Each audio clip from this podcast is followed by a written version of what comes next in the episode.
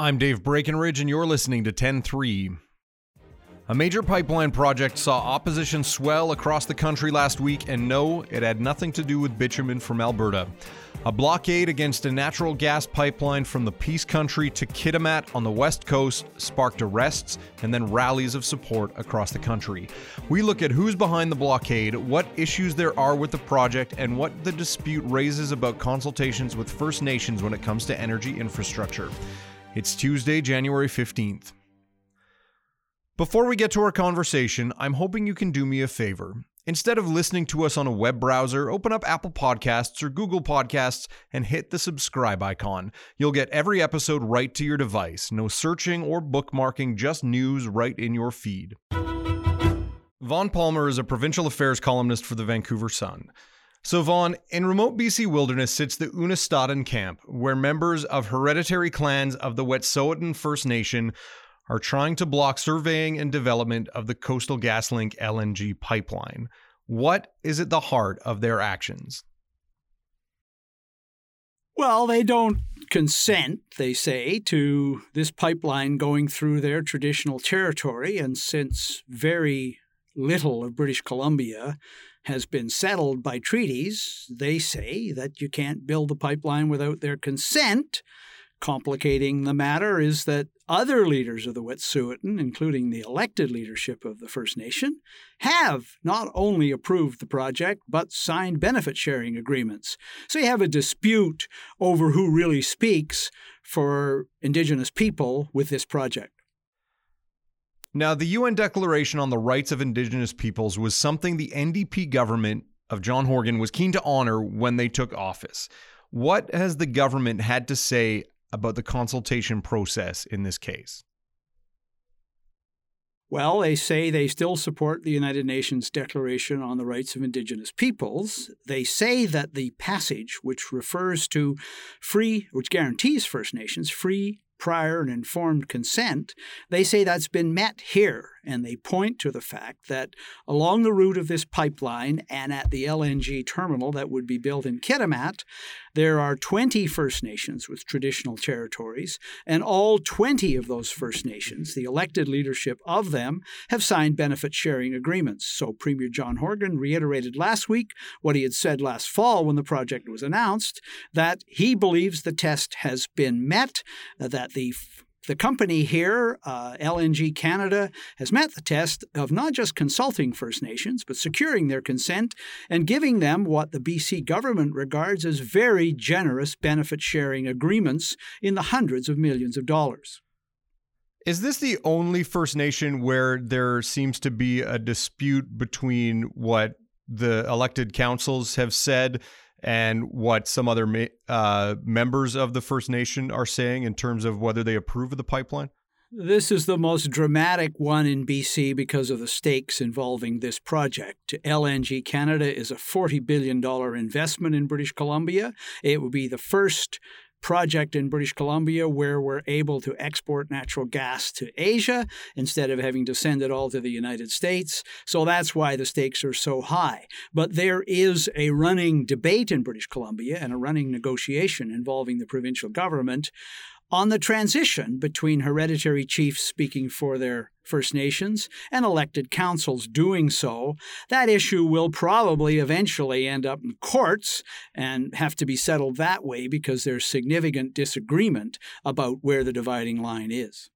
Now, you talk about this potentially, that argument winding up in court. Could the dispute over the LNG Canada project be kind of the impetus that pushes that debate to court? Uh, yes, it could. You know, they made, I mean, last week ended on a fairly positive note. The week began with RCMP invest, arresting people there, moving to clear the encampment out of the path. Uh, then you had an agreement by the end of the week to give the pipeline company, TransCanada Pipeline is building this pipeline, uh, mm-hmm. uh, to give their survey crews access to the route to go through the encampment. Uh, and so it's a temporary truce and, a, and, an encouraging one. Good for the RCMP for getting there. But the First Nation, the leaders of this encampment, are still saying they do not consent to the construction of the actual natural gas pipeline. So that issue has simply been postponed. The reckoning is still coming, and you ask a good question. Will that dispute end up in court? Well, modern times history in British Columbia suggests that sooner or later, most of these matters end up in front of a judge. For many Canadians, the understanding of the process of getting buy in from First Nations for a project like this would have revolved around whether band councils have given the okay. Um, obviously, the the the council for this First Nation has said uh, have signed an agreement with uh, the people building this project, but the hereditary chiefs have said no. What constituency do they represent in the community? And can you give Canadians a, a bit of an understanding of of how that works? Well, that particular First Nation is diverse and complex. There are five clans, 13 houses, and by some reckonings, as many as 100 hereditary chiefs. This is one clan and some hereditary chiefs who are holdouts there. And that's, again, a complication that is difficult to sort out. There are many hereditary chiefs as well as elected councils of those 20 First Nations that have consented to this project. This is a holdout situation. And the question, I guess, politically posed by the provincial government last week, Premier John Horgan, who wants this project very badly, is can one small group, significant but small, uh, a minority within the First Nation, can that group block a project that would benefit not just all British Columbia, but the 20 First Nations who stand to get the hundreds of millions of dollars worth of benefits that are guaranteed in those benefit sharing agreements? And what are the concerns of those who are opposed to the project? Well, they started off uh, opposed to, to, the, and this encampment was established almost 10 years ago. They started off opposed to the Northern Gateway oil pipeline. Remember it? Uh, well, it's dead. Uh, and they switched to the LNG uh, pipeline or the natural gas pipeline when the right of way of that was charted out. Uh, their opposition is, I mean, fundamentally, it's we are masters of our land and you have not consulted us properly and secured our consent. But in addition to that, many of the things they've said, they are opposed to fossil fuel development, they're opposed to natural gas development. And so, and that's why this group, this holdout group, has gotten a, a fair amount of support from environmental activists in British Columbia who want Canada to cease fossil fuel development. Now, you mentioned that there there seems to have been a, a a truce between the RCMP and this group of uh, people opposed to the project where do we go from here? What is the next step in this? Well, the initial agreement is that the RCMP will monitor the situation, will recognize this encampment as a healing center, not attempt to remove any of the buildings and so forth, that the people who occupy the space uh, will allow the survey crews for the pipeline company through and allow them to do their surveying. Uh, the next step will be whether or not they're allowed to clear the right of way, and I don't know as though they've got an agreement on that. But then you get to the question of, well, what if they want to start building the pipeline? Pipeline. And on that point, the people at the encampment and their leadership have made it quite clear they have not consented to the construction of a pipeline. All they've done is consent to access by survey crews. Now, I, I want to talk a, a, little bit more broadly about the, the political climate and the, the stakes involved with this project. You, you mentioned earlier we're talking about a $40 billion project, and that this involves um, the terminus at Kitimat uh, as well as this pipeline. How important is this project to uh, Canada or the federal government and the BC government? Oh, critically important to both levels of government. British Columbia's oil and uh, uh, natural gas resource is, as I say, we are a captive market of the Americans. And the Americans, thanks to the revolution in uh, fracking and uh, shale gas development, uh, have a, a, a, glut of gas. So the price is low. The price is, I don't know, a seventh, a tenth of what it was at its peak uh, in the early 2000s. So as a result, British Columbia is getting a discount for its natural gas. And the hope was to develop uh, export industry based on shipping the gas to markets in Asia. This project has huge buy-in from the Malaysians, the Chinese, the Koreans, uh, and the Japanese. They're partners in developing the project. Uh, we're closer to Asia at Kitimat than we are in Vancouver, and so the hope was that by diversifying our market, we would get a better price for the resource. The provincial government would benefit from that. The benefits would be shared with First Nations. So that's the model here. But of course, all Canada would benefit as well because Canada, the whole country, is a captive of the American market for natural gas. You'll be familiar with the argument that that's true of oil as well. In this case, it's natural gas, but it is a significant argument in favor of this project. Yeah, you, you mentioned the the argument around oil. You know, I'm sitting right now in, in a newsroom in Alberta where the idea of getting uh, market access for uh, Alberta's oil resources is uh, of utmost importance right now. Um, do you think the BC government gets the irony of now being in a similar position to Alberta and having to argue the benefit of a pipeline project in the face of uh, First Nations opposition, but also environmental opposition? Uh, Premier Horgan has been addressing that issue since before the election when he was in opposition and when he supported natural gas pipelines but not oil pipelines. And essentially, his argument is twofold. First of all, that if a natural gas pipeline ruptures, the stuff vents into the atmosphere, it doesn't spill all over the landscape. And mm-hmm. the second issue is that natural gas tankers, uh, they don't spill into the marine environment the same way either. So he does not regard it as a contradiction. I recognize Albertans do, but he does not regard it as a contradiction to support natural gas export development through Kitimat, but not oil export through the port of Vancouver. Now, a person from Alberta might also point out that it's not a coincidence that British Columbia has almost no oil and plenty of natural gas. Yes. Uh, Alberta has plenty of natural gas as well. Yeah, and some of the uh, some of the natural gas that would go through this pipeline, of course, would come from Alberta and Saskatchewan. Yeah. It wouldn't just be, and that goes to your argument too about the benefits to all of Canada. Now, Horgan has called this project a model of government to government dealings when we're talking about uh, consulting and uh, obtaining the consent of, of First Nations, but we're we still seem to be at somewhat of an impasse because of uh, one group who opposes it. D- is there an instance you think where we could see a pipeline built that doesn't involve a lengthy court challenge, or or is it something that we're we Canadians may be looking to see in the, in the future? Well, I think this one's got the best shot of of getting through. You know, there's a lot of support from the provincial government, the federal government, a lot of support from First Nations. And uh, if anything is going to make it across the finish line, this one is the one that should do it. Uh, there is still a question mark over it, but it still has the odds in its favor. Uh, I mean, the thing to remember about British Columbia is, and this United Nations Declaration, which is always worth pointing out, is that there are 203 recognized First Nations in British Columbia. Mm-hmm. That is more than there are members of the United Nations.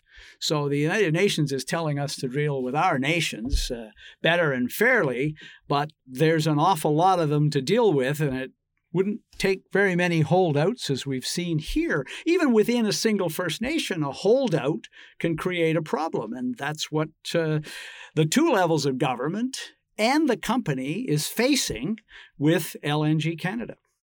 At least in this case, it does seem like there has been uh, a concerted effort on the part of TransCanada and on the BC government to to work towards getting that consent. How does this compare to the BC government's handling of the Site C dam? Well, on Site C, there was a major effort made as well by the previous government to get a high level of consent from First Nations uh, but it wasn't as successful. That project has survived every court challenge so far, but and that's 14 court cases uh, of one kind or another.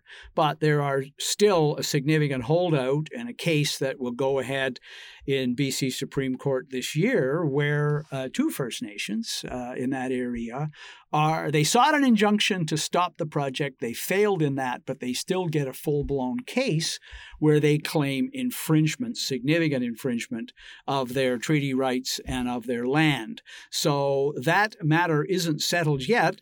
The thing it does have in common with LNG Canada project is that the New Democrats although they were critical of Site C in opposition, came out and decided the project was too far along to cancel it, and construction is proceeding apace.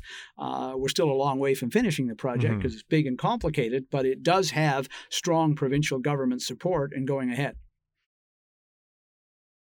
the arrest of, uh, I believe it was 14 people last week at the Unist'ot'en site. Um, it sparked protest across the country. Uh, there were protests in in cities across Canada. Many people suggesting that they needed to stand up for the rights of First Nations in Canada, but also plenty of people who were speaking out about the use of fossil fuels.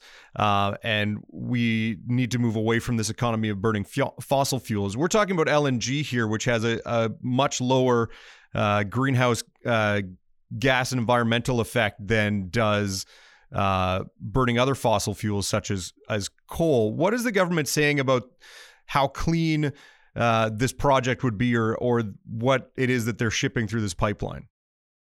Uh, two things. The provincial government says this uh, project uh, goes ahead, it will be the cleanest LN, it will be much cleaner in terms of emissions than the projects of our competitors, including the competitors in the U.S. Gulf states. Uh, that's measured by emissions per metric ton of uh, LNG produced. So that's their first uh, claim. The other, the other claim is, uh, well, it's debatable, but it's an argument that's used regularly, which is um, natural gas is a transition fuel uh, from fossil fuel to renewables, and it is the cleaner of the options compared to coal and, and oil, and that it will mean that the companies, the countries that buy our natural gas will therefore need to purchase less other sources of energy. As I said, that's debatable, but that's one of the arguments used in favor of the project that essentially we're developing what is a needed transition fuel for the Asian economy as it proceeds to wean itself off of coal fired generation and so forth. And one last question for you. Looking at the timeline of this, obviously they need to complete the surveying work before they go ahead with other steps in the project. How soon is it expected the construction of the pipeline would go ahead? I've not seen a timetable for that yet. Uh, I, they were hoping to have this survey work done last spring, but they were unable to get access to that part of the site. Uh, we are assured that the, the entire project will go ahead, and I'm sure the government will be looking for shovels in the ground, but I've not seen a timetable for either part of it yet. Are you seeing any sign of uh, the government or TransCanada looking to speak with the the people in opposition to the project, um, or work out some kind of talks between the the council and the and the hereditary chiefs? Yeah, they've tried, and uh, you know, with the I gather with the other 19 First Nations along this route that that's what happened that the elected council and the hereditary chiefs came to a common understanding that this was project needed in terms of jobs and development for the people, and that's why there there aren't holdouts all along the route. Uh, they've tried with this uh, encampment. This is the first significant access that anybody's gotten to that site uh, since the encampment was established some years ago. Mm-hmm. So when I say that what happened with the RCMP last week is encouraging, it is, but we've still got a long way to go to. Uh, getting all the way there to being able to build a pipeline through the traditional territory of that particular group of First Nations leaders. Okay, well, I guess it'll be something that we'll be following for quite some time. Vaughn, thanks for your time. Uh, you're welcome. 10.3 is produced by Carson Jerema. Technical support this episode from Rob Shaw. Thanks to my guest Vaughn Palmer. I'm Dave Breakenridge. Thanks for listening.